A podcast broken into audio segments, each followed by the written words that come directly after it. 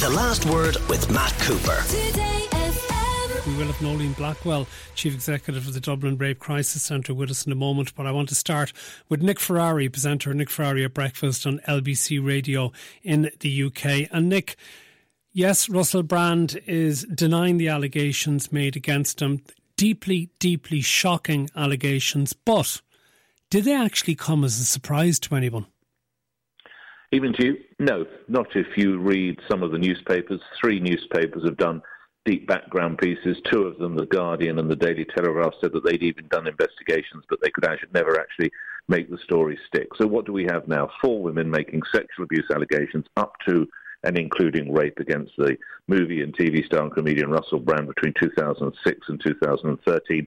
As your newsreader just said rightly, as part of an investigation by the Times, the Sunday Times, and Channel 4. Interestingly, as you also just heard on your news bulletin, within the last 45 minutes or so, that has taken a different turn in that the Metropolitan Police have confirmed they have an allegation of sexual assault against Brand dating back to 2003. Now, let's just put it in now. All the allegations so far put to Russell Brand, he denies, and he's indeed he's put out a video ahead of the TV show going to air uh, on Saturday night. So this is prior. The main investigation zone is 2006 to 2013. This allegation, within the last 45 minutes or so, goes back to 2003. Meanwhile, not just the Met, the BBC, and Channel 4, where he was a highly paid and high profile performer, they are now launching their separate investigations. Perhaps most troubling in a deeply distressing story is the suggestion from one of the victims that the BBC actually used its car service to ferry her at the age of 16 to ferry the girl from her school to Russell's Brand's house on a number of occasions. Indeed, the 2003 allegation which has surfaced in the last hour that we've made aware of, had that been made prior to the broadcast of the TV show or afterwards, or do we know? Uh, we do know, and it's in a sense it's brought it out. The television expose has brought this out. This allegation has just been has just been reported and has been made recently. Uh, it dates back. In fact, the allegation dates back to uh, yes to this today. I'm just reading the copy now in front of me, and the Metropolitan Police have confirmed that they are in contact with the woman and will be providing her with support. An assault which was alleged to have taken place in Soho, in central London, in 2003. Um, this report was made to the Met on the 17th of September, so that is the day after broadcast uh, and the day of the Sunday Times publication. So that effectively, I would suggest, the investigation by the media has brought this out. The reason I asked you whether this was a surprise or not is that Russell Brand almost advertised his predatory nature in relation to women on television, on stage, wherever he got the opportunity. And yet he was almost indulged in that by the British media. Why so? I'm going to turn now to the words of Lorraine Heggessey, who's a far more experienced broadcast executive than I ever was. You might have seen her on the programme. She was the controller of BBC One, and she says he, Brand, went from being a heroin addict live on air on MTV, a sex addict live on air on E4, to a predator live on air on Radio 6 and Radio 2. He kept progressing, nothing held him back, so he thought he could do whatever he wanted. Do we have, and I'm not saying the crimes are on the same level, I'll just say that again, they're not on the same level. Do we have shades of the sort of star power that people such as Jimmy Savile have shown in the past, that they hide in plain sight, that they are too big to be controlled, that they are talent beyond control? And indeed, Lorraine Heggessey also said he needed a far stronger producer put alongside him because he made, and I won't repeat of them, I assure you, the most extraordinarily inappropriate comments about his female newsreader and what he liked to do while she was reading the news. And why was nothing done at the time? That you'd have to ask the controller of Radio 2.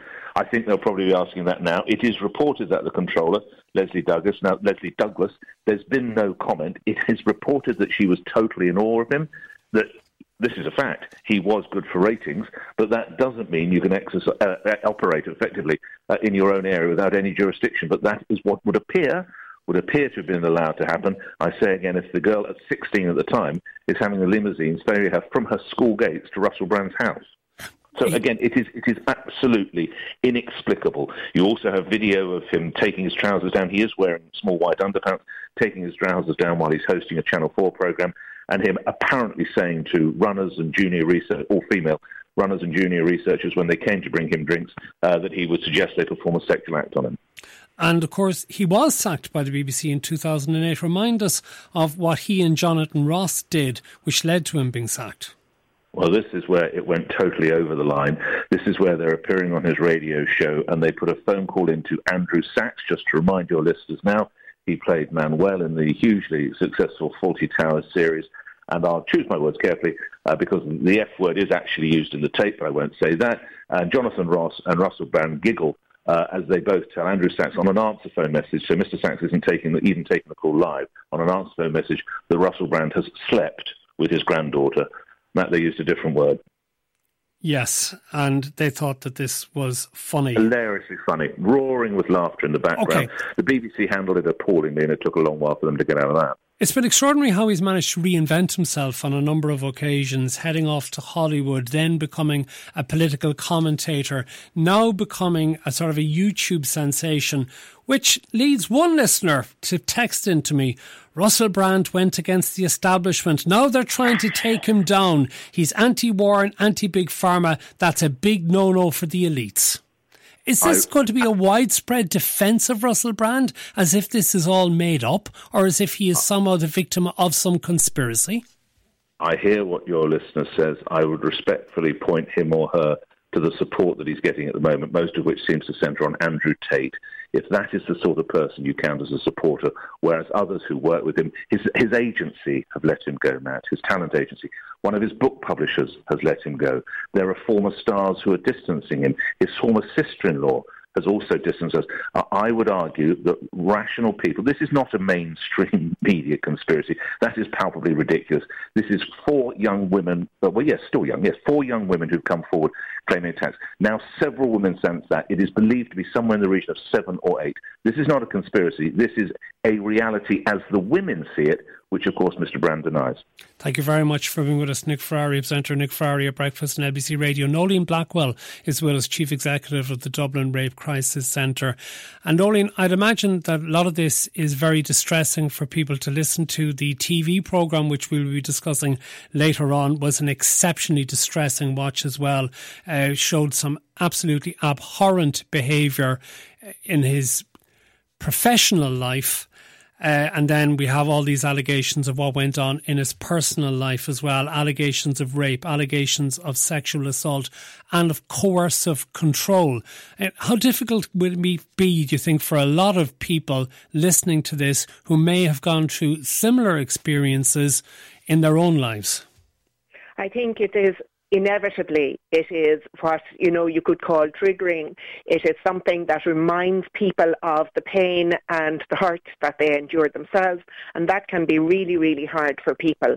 That's one side of it, Matt. The other side of it is that the exposure of the um, of the issues, the the accounts of the the women, um, the depth of the investigation in this case can can also be helpful to this extent that it can tell people that they are not alone, that they're not isolated, that they're not, as Nick said, too big to control, that there is indeed a way in which people sometimes keep things to themselves because they blame themselves.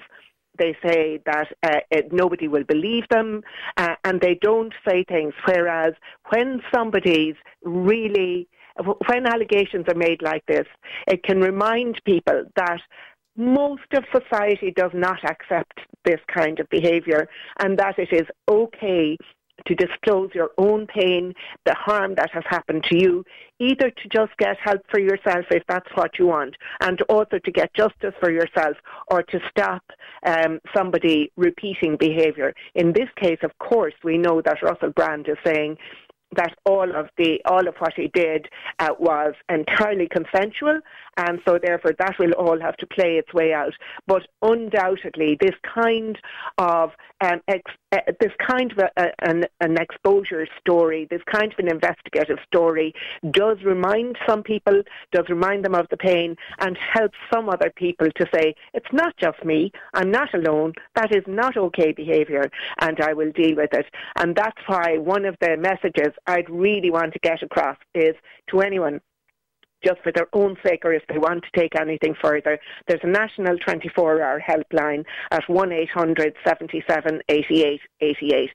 It, it is dealing with sexual violence. That's what it's there for. And we really would urge people to, to use that in order to, you know, if things are brought back to them, if they need just to settle, if they need a little bit of support, that's what it's there for. And it's also there for those who say, right, now I know this absolutely, this behaviour is not good enough. Nobody is too powerful. Nobody is too big.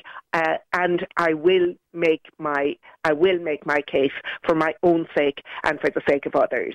Noeline Blackwell, Chief Executive of the Dublin Rape Crisis Centre. Thank you. The Last Word with Matt Cooper. Weekdays from 4.30. Today.